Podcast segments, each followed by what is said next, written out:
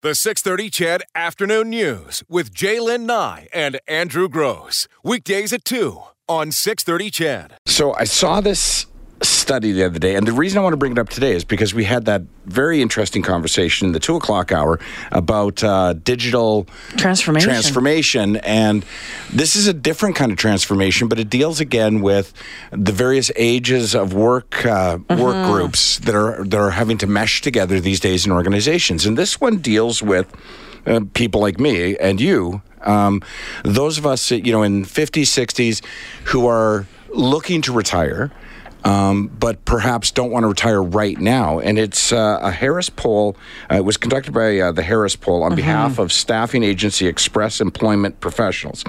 And here's what they concluded the poll found that 76% of Canadian baby boomers, and again, I, you just missed it, but I am one, said they'd opt for a flexible schedule if allowed, while 60% would choose to reduce hours with reduced benefits. So, in other words, what they're saying is most baby boomers don't want to retire, they, mm-hmm. but they want to reduce. They want to slowly retire, so a partial retirement. And the the advantage to companies would be that that expertise doesn't walk out the door. So at 65, you know, So you they know, move into more of a consulting role, Right. giving their advice that they Yeah. have, you know, built up over the many years. Right, and companies have often experienced, and we've done it. Like, I'll give you an example from course. So we had an engineer, mm-hmm. Tom, mm-hmm. who retired. It was his time, and he retired, and we're happy for him. And you know what? But it was 24 hours later, probably, where we went.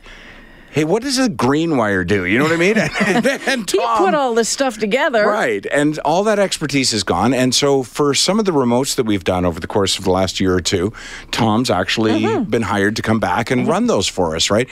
But how much different would it have been in, say, Tom's case, and you think of your own Tom in your own organization, if rather than on this day he retires or she retires, you say, okay, over the course of the next five to 10 years, why don't we, you know, slowly retire you, get you into a position of retraining or training other staff, replacements, have you here with that resource of information that you have, and give you something, you know, um, I don't want to say a purpose, but you know what I mean? Like, I'm just not going to go from working 40 or 50 hours a week to not working. I'm going to go to 20 and then 10 and then, you know, just a consultant. Yeah, you know, if it's something that you want to do, there's a lot of folks again out there too that want to keep on working. But this study says a lot of you want to do this too, semi-retirement. Yeah, and You here's the other thing the study found. You know, t- maybe travel a bit more, spend some more time with the kids, the grandkids, And you know- golf, and listen, girl, whatever it is. I'll bet you many people are, are, are like me. I work to go on vacation. That's what I work for, right?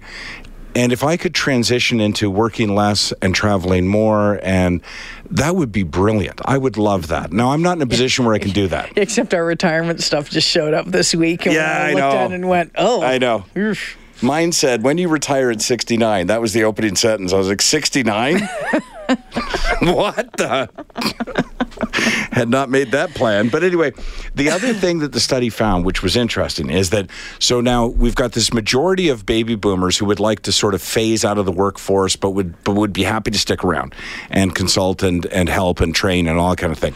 The other thing the survey found is that the majority of companies in Canada don't allow it. Mm-hmm. And so that's what the study was about to say to companies out there, large and mm. small, you should start thinking about this rather than pushing that expertise out the door. I guess part of the problem here, and it goes back to that conversation that we had with Andrew Au, is is is this is are those baby boomers who are on the verge of maybe retiring or who were thinking about doing it are they all up to date with everything that's happening on the back Right. end as that as that workplace that they've been in for numerous years evolves and changes and maybe becomes more digital how are, are these people keeping up over here so Right. can you keep them on to advise when the workplace is in flux Well, and I think you can. And somebody had just asked, uh, when what are baby boomers again? So, based on what I've seen before, baby boomer, boomers are those individuals born uh, 46 to 64.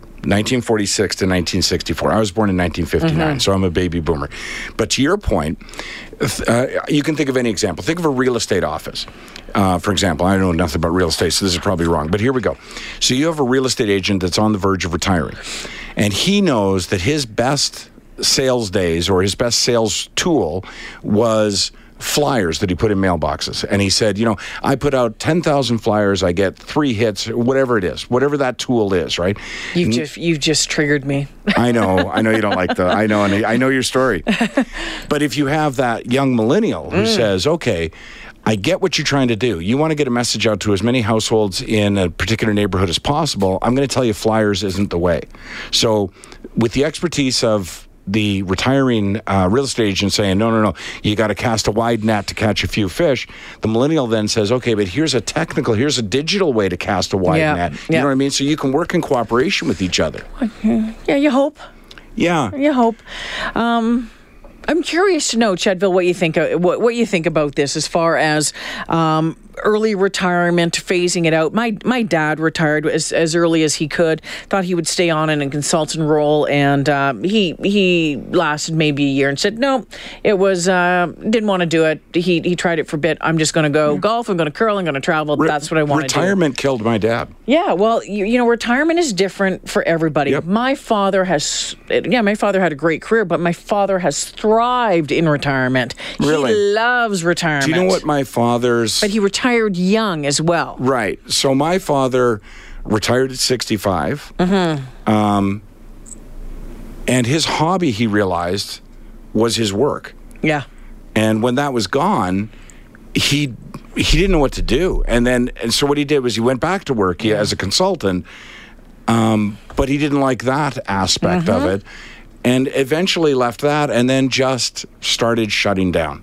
And we we all saw it Yeah. he didn't want to travel he didn't he didn't have any interests hobbies he, his whole hobby became his wife and and my mom felt he was underfoot for the most part Bill's on the phone. Hi, Bill. Hello. Hi, what's your story?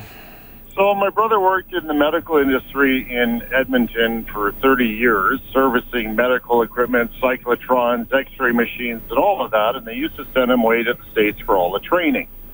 So he took early retirement, but they didn't phase him out. They just let him go.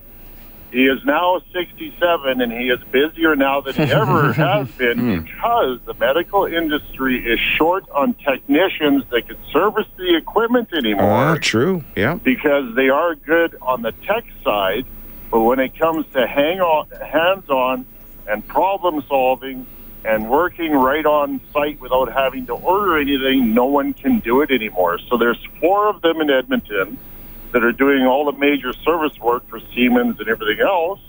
And the gentleman for Siemens has been approached in regards to he could retire at any time, and they're already saying we would like to keep you on mm-hmm. because all the young people, unfortunately, and this is all companies do this, they let the older people go, but they don't let them share the knowledge with Yeah. the people that Yep. are up and coming. And, and you know what? That's exactly what the survey said. And you know, you just triggered a memory in me when we had our what we referred to as the chunky monkey, our our you know motor home that was 40 years old. yes. We would only take it in for servicing to a Canadian Tire when a particular mechanic was working Yes. because he was the only one that could fix it. There wasn't a computer chip in that thing, Right. you know. But he knew how to do it. But he was the only one who knew how to do it. Exactly. So, yeah, my brother runs. We actually I help him now, and we run all over Alberta servicing equipment. And let me let me ask you this, Bill: Are you Yeah. making more money than uh, and you, and is your brother making more money because you can charge now Oh, for he- the service instead of being paid what the company wants? A hundred and seventy-five dollars an hour, Woohoo! Oh, and it's it's only a hundred and twenty-five per hour for travel time. yeah! Wow. Good for yeah. you guys. and no problem. He has more work than he can ever imagine. No. And unfortunately, the industry, all, all industries do this. are you thinking about you know, or, or either of you thinking, of, okay, maybe it's time, or are you just going to keep on going, keep on going? No, he has to keep on going because he decided to build an environmental bale house. so that's where all his money goes now. Good on him. Oh, Bill, thanks for sharing. Appreciate it. okay, take Take care. it easy. Hey, you know what? Let us know. Have you retired? Have you enjoyed it? What have you done to uh, to to to transition from this working, or are you even thinking about it yet? Can you think about it? Oh my gosh! Four nine six zero zero six three. The text line is six thirty six thirty. Talking retirement uh, here and the, and the thought of, you know, maybe easing out, maybe doing four, three days, that sort of thing. Or maybe you've done it and just said, I'm out of here. Some of your um, texts coming in. Uh, had I known that I would live this long, I would have made plans. Dean, 1954. um, I work for RBC Financial Planning, and this is the basis of all my retirement planning conversations with clients. What does day to day life in retirement look like? How will you fill your days? If I had a dime for every time I heard, I'm going to golf and travel, when I asked the question, what does your retirement look like? I could retire. Golf and travel isn't the reality of every day of what can be a 30 year life stage. Yeah, exactly. And that's it. Some folks who are, you know, when you think about it, you know, retiring at 50, 55. Mm-hmm.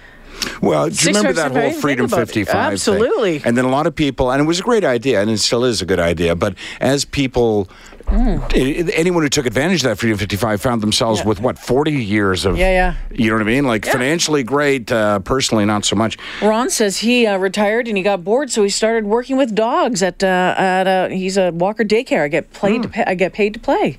Nice. Sheena says my mom is counting the days until she retires. Is looking forward to more time with the grandkids. Hmm. Adam, ask me this question tomorrow. I have a plan on winning the lotto tonight, and I'll share some with you too. Okay, Adam. We I have should, your uh, we have your phone number, Yeah, Adam. There you go. uh, you know, we've made reference to uh, baby boomers today. We've made reference to millennials uh, today. And uh, a number of people have asked us uh, again, okay, so who's who again? So uh, I keep this in my big blue folder because I get asked it from time to time. So, again, just if you're curious, it, and this is according to the Pew Research Center, um, they're pretty smart over there. And again, everybody defines it slightly differently so there you know these years may be out by a couple of years here or there but here are a breakdown of the generation so I so you can figure out what generation you're in the silent generation was born in 1928 to 1945 the silent generation. So that would have been, I guess, my parents. Uh, baby boomers were born from 1946 to 1964.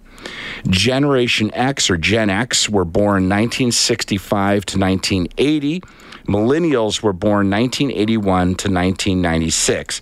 For anyone born after 1996, or our expert today said it was 2000, there is no official name for them yet, but people tend to refer to them as Generation Z or Z. Mm-hmm. There you go. Oh, Kim's on the phone. She's retired. Hi, Kim. Yeah, uh, my name's Kim. I'm a guy, not a girl. Okay. Yeah, okay. Hey, Kim. Are you retired? yeah, I'm a retired uh, school administrator and have been for the last 13 years. Are you enjoying retirement, Kim? Absolutely, yeah. Um, what happened was I retired early. I retired at 56, and uh, I took early retirement because my uh, I had two older cousin-in-laws who passed away early, and I thought I'm not going to do that. I'm going to get out of the workforce early, or that workforce early, and then uh, retire and do some other things. So. Ten years before I decided to retire, I I uh, made a plan, and in five years, I may put that plan in effect.